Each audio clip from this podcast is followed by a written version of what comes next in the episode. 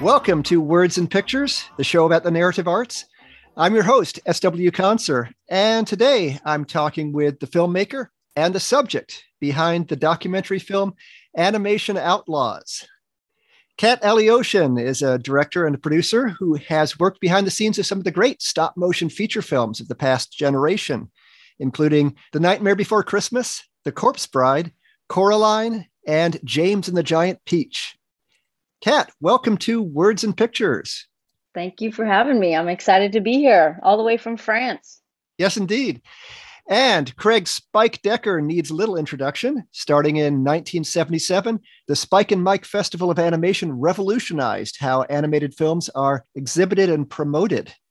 The list of talents who got their start, or at least a leg up, with Spike and Mike include Andrew Stanton, Allison Snowden, Don Hertzfeldt, Danny Antonucci, Craig McCracken, and Mike Judge. Spike, great to have you on the show. Thank you for having me. So, Kat, you've worked for many years in the film industry and you've been something of a cat herder for stop motion animators. You've managed stages and special effects and made film production come together for the likes of Tim Burton, Mike Johnson, and Henry Selick. Yes, I have. I was actually more of a spike herder, if you want to talk about that. But yes, uh, I've been very fortunate to work in stop motion animation, filming at 24 frames per second, and it's um, not the fastest pace filming, but uh, certainly a lot of creative opportunities to work with super talented people and puppets and little worlds that we create on on a different scale. So it's been it's been a honor and pleasure to work with all these people, and fun to uh, actually get my start looking at all these films when I was working with Spike and Mike at their festivals, just selling tickets and being the uh, person in the box office. So, after working with all these talented folks, you wanted to get the word out, pay tribute to your fellow visionaries behind the scenes. And uh, one of the names that keeps coming up when you're dealing with um, animators is Spike Decker. That's right. Um, so, one of my first adventures with the Spike and Mike was working the box office at the La Jolla Museum of Contemporary Art, and um, just for two hours straight, uh, I got to see so much animation. And it was uh, cell animation, clay animation, glass, anything you can think of, people animated. And it just really influenced uh, the kind of vision I wanted to do. And also that things were short. So I wasn't interested in making long feature work. I wanted to do short pieces. But I'm not an animator. So um, I, I basically um, more of a behind the scenes camera operator type person who um, just really enjoyed uh, the style and what you can tell in a story um, with stop motion. But so Spike and Mike definitely gave me the opportunity to see what was out there and kind of what was going on in the in uh, the creative world of um, animation. Well, creative people often need a den mother to keep track of things, and uh, if the budgets don't come together, if the construction doesn't come together, you know, the films can't get made. And that's where you stepped in. Yeah, definitely. I'm I'm I am that person. Even right now, this crew that I'm working on, everyone's like 25. So uh, yes, I am the den mother. Uh, but I'm having a lot of fun. They're they're a great crew. Um, but and Spike, oh my gosh, Spike and Mike, they we're so wild and crazy. We had so much fun. We did crazy things, and I also worked at a radio station, the UC San Diego radio station, and um, that's how I met. They came in and like started to give away tickets and wanted to be to promote. They're always promoting and sent, handing out flyers, and I said these guys are so wild and crazy, and I want to be part of this. So that's how I started with them. Was actually through the radio station. So Spike, you and Mike Gribble sort of met by chance but um, interestingly enough, you were both military brats. You and Mike, your dads were career military officers. There's a bit of an irony in you being part of a military culture, but also being shuttled around from country to country and absorbing all of this culture that's very different from American culture, seeing this art, seeing these movies, seeing uh, this animation that kind of opened up worlds for you. Yeah, very much so, and it still does. Yeah, I've learned a hell of a lot. made a lot of mistakes and but learned a lot. So Mike moved into what we called Mellow Manor, which is kind of an animal house scenario. And that's where I met him. And irony would have it, he um, moves in to the attic of the, the Mellow Manor and um, happens to be named Mike and happened to be the extreme character that he was. And so I eventually told Mike that we can try to put these animated shorts together because I had connections from the renting of Marv Newland's Bambi Meets Godzilla and the Max Fleischer films, and then the Creative Film Society in Reseda, California. And so from there, we borrowed some money from a person that had been in a severe motorcycle accident and got an insurance uh, claim. We borrowed some money from him, put on the first animation show at Landis Auditorium, Riverside City College, and we sold it out. And so up to that point, that's how it evolved to do our very first show and where we did it. Well, you mentioned meeting up with Mike Gribble, and that was at Mellow Manor in Riverside, this uh, derelict mansion that was practically unlivable. Mellow Manor actually later became the name of your production company. But yeah, this was a living situation that was low cost and allowed you to do all sorts of crazy things. You were able to put on concerts in this huge house you had illegal screenings of the porn classic Deep Throat until the print was confiscated by the police. Mellow Manor got raided a few times, and uh, there are all sorts of adventures going on. Yeah, yeah, there certainly was. We had, you know, we are just young, crazy guys and a party house. And yeah, we did get raided by, uh, I guess it was Vice Narcotics they they didn't like us because we were right there on Magnolia Avenue in Main Street, and we were pretty notorious for parties.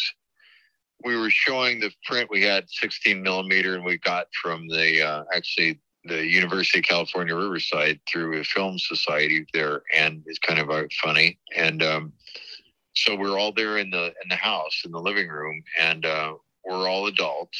Everybody's an adult in our own private residence, and so they apparently lied to the judge to get a warrant, said we were a movie theater. And then each room, each place was a separate entity unto itself legally. So it's like individual apartments in an apartment complex because, you know, it's multiple rooms. So we showed the film and they never came in to see it. We went out somewhere. We came back and the house was ransacked and I thought we'd been robbed, but then I told Mike they wouldn't steal the people.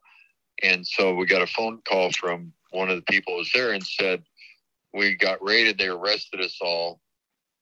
I guess for um, being in the place where this film was allegedly shown because they weren't even there to see it. And so I went literally underground with some friends that had a place in Riverside where they would hide me out. They had a bookcase that moved, and they, they had a basement that was a room, and so I stayed there because they were always getting in trouble for child support stuff or, or different things that they did. But I literally went underground, and then Mike got arrested because the cop saw him walking into the press enterprise to place an ad for his Volkswagen van and arrested him there. And so that left me. And so through my friend Steve Harmon, the incredible lawyer in Riverside, called him up and said, uh, Look, first of all, everything was bogus and it was First Amendment issues, and each room was in a separate thing, and there was no print, on and on and on and on. And so when he finally got to someone that could speak with intelligence and reason, they said, You're absolutely right. We have no interest in your client. So that was the story on that one. Well, Kat, uh, in the documentary in Animation Outlaws, you focus on some of the crazy guerrilla promotion that Spike and Mike did early on in their careers. Uh, Mike Gribble, especially, was fearless. The level of weirdness that uh, Mike would go out there and do to get attention, you know, he got his nose broken more than once. Yeah, Mike was a showman and he didn't just do it uh, on the stage, it was all the time. And so if I wasn't selling tickets in the box office, I was helping flyer. I was hitting up lines at other at concerts, at wrestling matches. Anywhere there was a, a line, other films, we would hand out the flyers. And Mike would join us sometimes. And he was such a character and he would just make people laugh. And of course, people would come to the shows just to, to kind of get a glimpse of what Mike was going to do to uh, entertain them and do whatever he did on stage.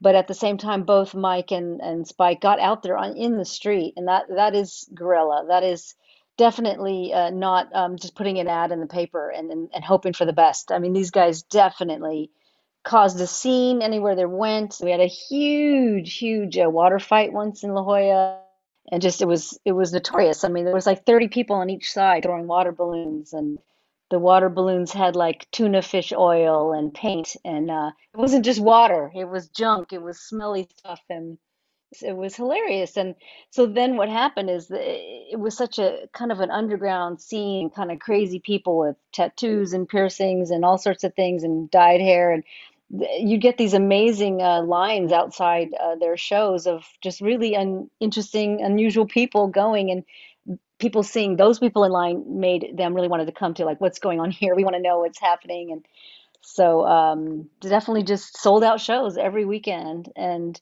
we didn't have tickets back then. It wasn't like uh, I mean online tickets, so everything was kind of basically at the door. And so you're just pulling in you know thousands of uh, people tickets at the door. So we were we were really busy. But yeah just um, their antics and the crazy behavior. It wasn't just on stage. It was all the time. You're listening to words and pictures. I'm your host sw Conser and today we're talking with spike decker co-creator of spike and mike's festival of animation along with Kat Alioshin, director of the documentary film Animation Outlaws. Before we get back to the conversation, I'd like to take a moment to remind our listeners that KBOO is in the home stretch of our spring membership Hive Drive, now through May 28th. We hope that you've been enjoying our programming and that you'll take a moment to become a member of KBOO. Our studios are still closed to phone volunteers, but we have all sorts of options for donating. If you'd like to pledge on the web, you can visit kboo.fm slash give. You can also text KBOO to 44321. And if you prefer to go analog, we're always happy to receive a contribution in the mail. The address of the station is 20 Southeast 8th Avenue in Portland, 97214. And remember, right now, all gifts will be matched one to one up to $12,000. Again, the webpage is kboo.fm slash give. On your mobile device, you can text KBOO to 44321. And of course, you can reach us by mail at 20 Southeast 8th Avenue in Portland, 97214. And now let's talk some more with our guests. Yeah, Spike. So, um, back in the day, back in the 1970s, aside from the occasional art film festival or annual city film festival, nobody was showing animated shorts, and the mainstream studios and um, theater chains were not interested. And you wanted to prove that there would be an audience for animated shorts. And you would uh, four wall theaters. You would rent out a theater lock, stock, and barrel for a few days, and your crew would uh, flyer the town for weeks at a time to get bodies in the door. Uh, yeah, thank you for bringing up the sort of the business end of it, which a lot of people don't. And it's really hard to even articulate with words or even a documentary. There is one quote in our book. Uh, we have a book came out some years ago called um, Outlaw Animation, and Jerry Beck does a quote in there. It's it's um, that and Robin Williams are the quotes of my life so far. His is Spike and Mike came from nowhere with nothing and created a market where none existed. And to that point, and your point with the four walls is um, I did want to prove that um, we could create this uh, event, this counterculture with animated shorts. And it's very challenging, especially to go to another city where you've never even been, you know, San Francisco, Seattle, then on to other countries and uh, Vancouver and go in there and just take the town by storm and sell out shows. And you know you're doing 18 hour days and you live on the road your whole life. And failure is not an option. And that's the same with putting on the shows. That's why we worked so hard because failure was not an option. Because if it failed, we're finished. We didn't have money to do another show or to help make somebody make a film or take a film that we saw or a filmmaker that we saw. It was just a drawing or just a pencil test or just a storyboard and seeing enough talent there to believe in them and and step forward from it and that that's the type of thing we did probably their one of their biggest success areas was in San Francisco, and it was at the Palace of Fine Arts, and that place can hold like three thousand people, and we're they are selling out Friday, Saturday, and Sunday, eh, two shows each night, and you know matinee on Sunday, and and and we're this is this is the festival of animation. This wasn't even the Sick and Twisted yet, so um, for them to to buy the theater like that and then just be hugely successful. And but again it wasn't by chance. It was because they went out there and really promoted the heck out of it uh, going everywhere they could. Um, the flyers were a big hit because they would have artists every year create the flyers and people actually collected those eh, like Moebius one year or there's actually a local uh, portland artist Emek who's done a couple of posters for them people look forward to those posters, to the art, to having those artists sign those posters, to sign the T-shirts, whatever they wanted. They that was another part of the promotion was the animators, the directors, the artists will be here and they'll sign your stuff. So the whole merchandising thing was was another big success for them. And bringing in Marv Newland to talk and Joanna Priestley and Joan Gratz and all these other artists, they would have them at the shows and they showed them a good time. They treated them like royalty really. They offer them up to put them up and feed them and do all sorts of things that wasn't happening to animation artists at the time. So anyway my experience was just it was the pure promotion that they dealt with every day all day. And two of the sources for films that you went to were overseas animators uh, animators around the world and animation students talented students from places like Sheridan College in Canada and the California Institute of the Arts. In fact, there was a time where you had um, some animation students sleeping on the floor of your house. Uh, some folks who went on to be big shots at Pixar, like Andrew Stanton and Pete Docter.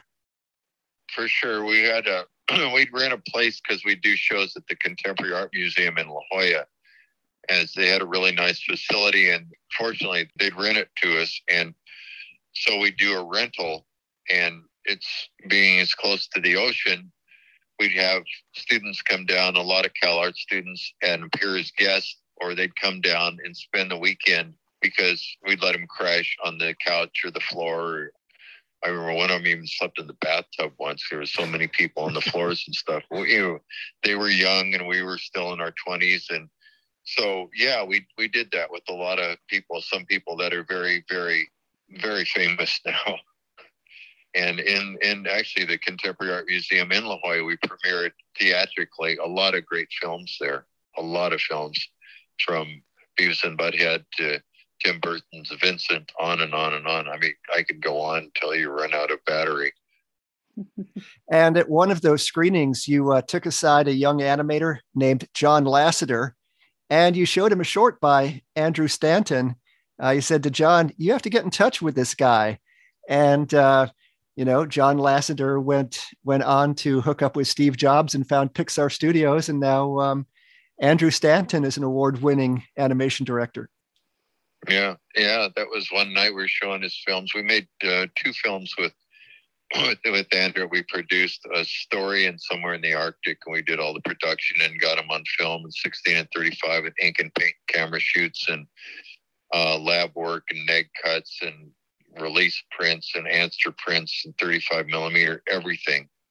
And um, yeah, we were doing a show at the Contemporary Art Museum in La Jolla, and John was there as a guest because we showed John's student films, and then later on we showed the first Pixar shorts, Andre and Wally B, Luxo Jr., Red's Dream, For the Birds, on and on and on, Tin Toy.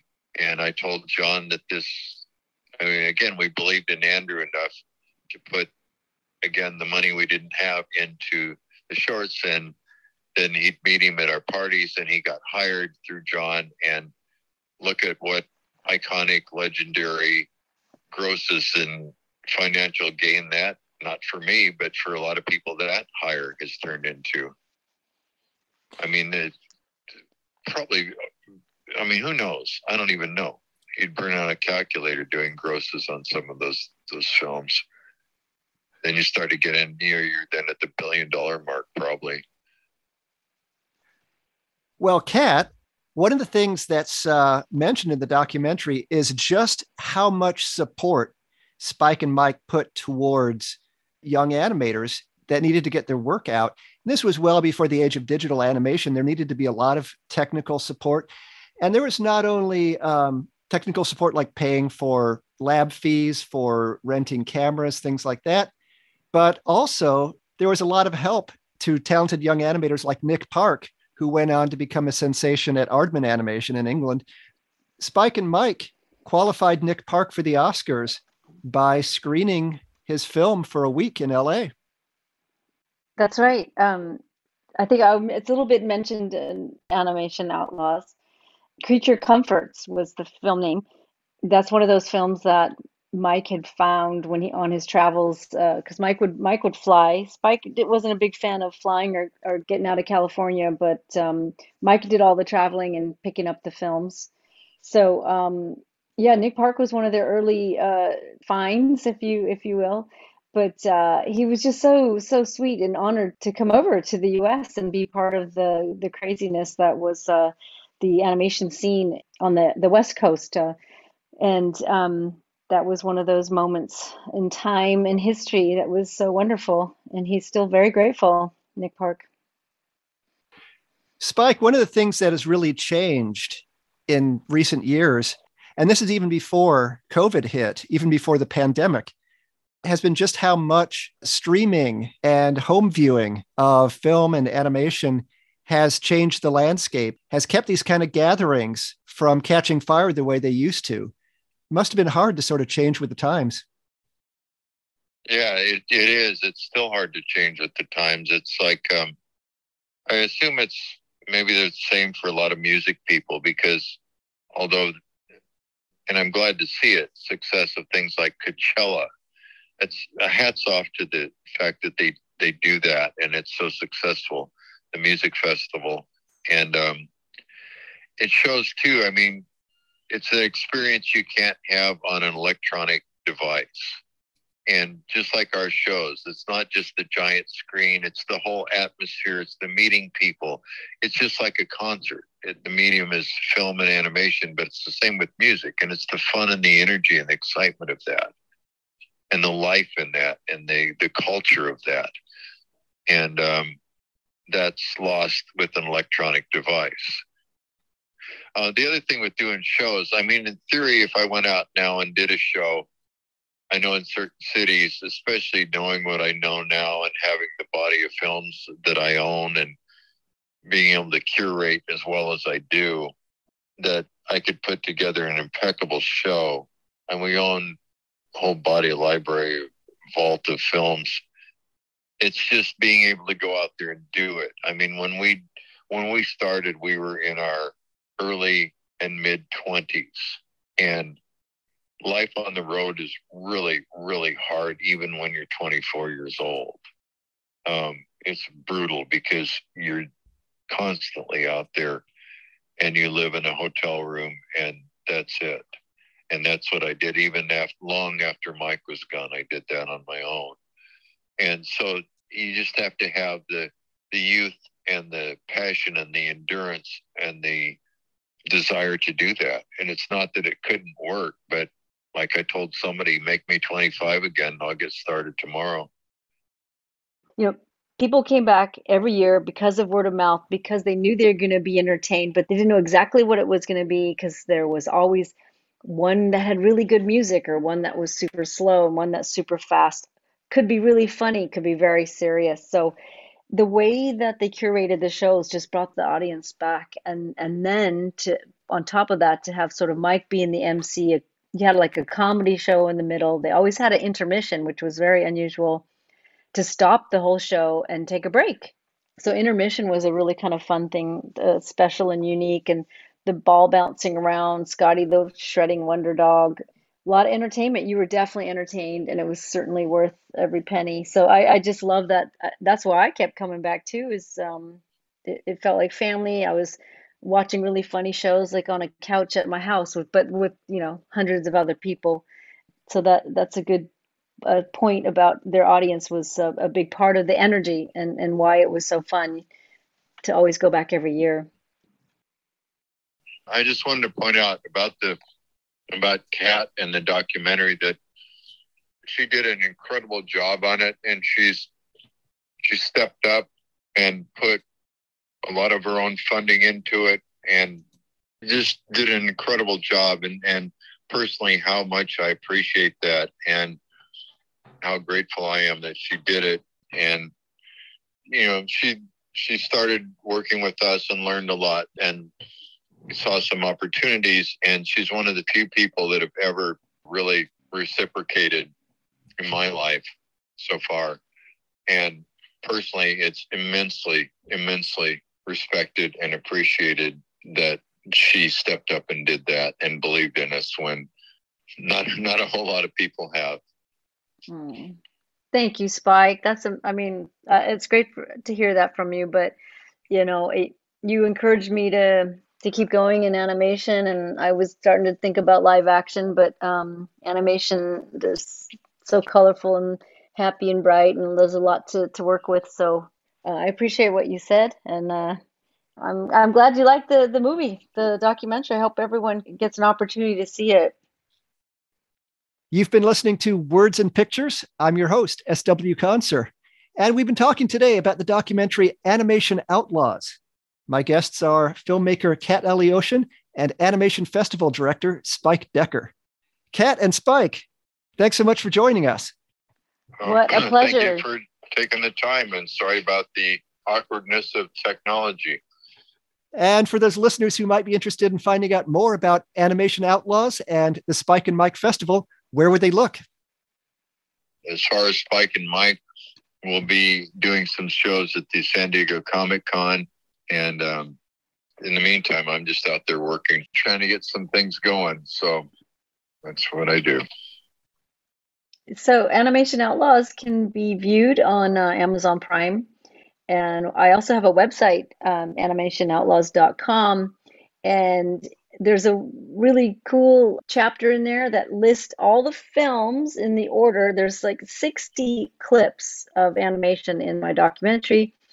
And a lot of people say, well, you know, they don't know who the artist is or they don't know the title, but they, they appear in order. And that's a really great way to find uh, the film you're looking for. If you saw a clip that you like, say, uh, Lupo the Butcher, and you didn't know it was by Danny Antonucci, you can find it on the website animationoutlaws.com. And then uh, July 21st, it'll be at San Diego Comic Con. And I will be there with Spike, and David Silverman's going to be on the panel, and we're hoping to get Seth Green as well. So we'll have a great panel, lots of Q and A, and uh, hope to see you there. Well, thanks to all our listeners on the radio dial and on the web. You can find an archived version of this show later today at kboo.fm slash words and pictures. And be sure to follow us on social media at Words and Picture.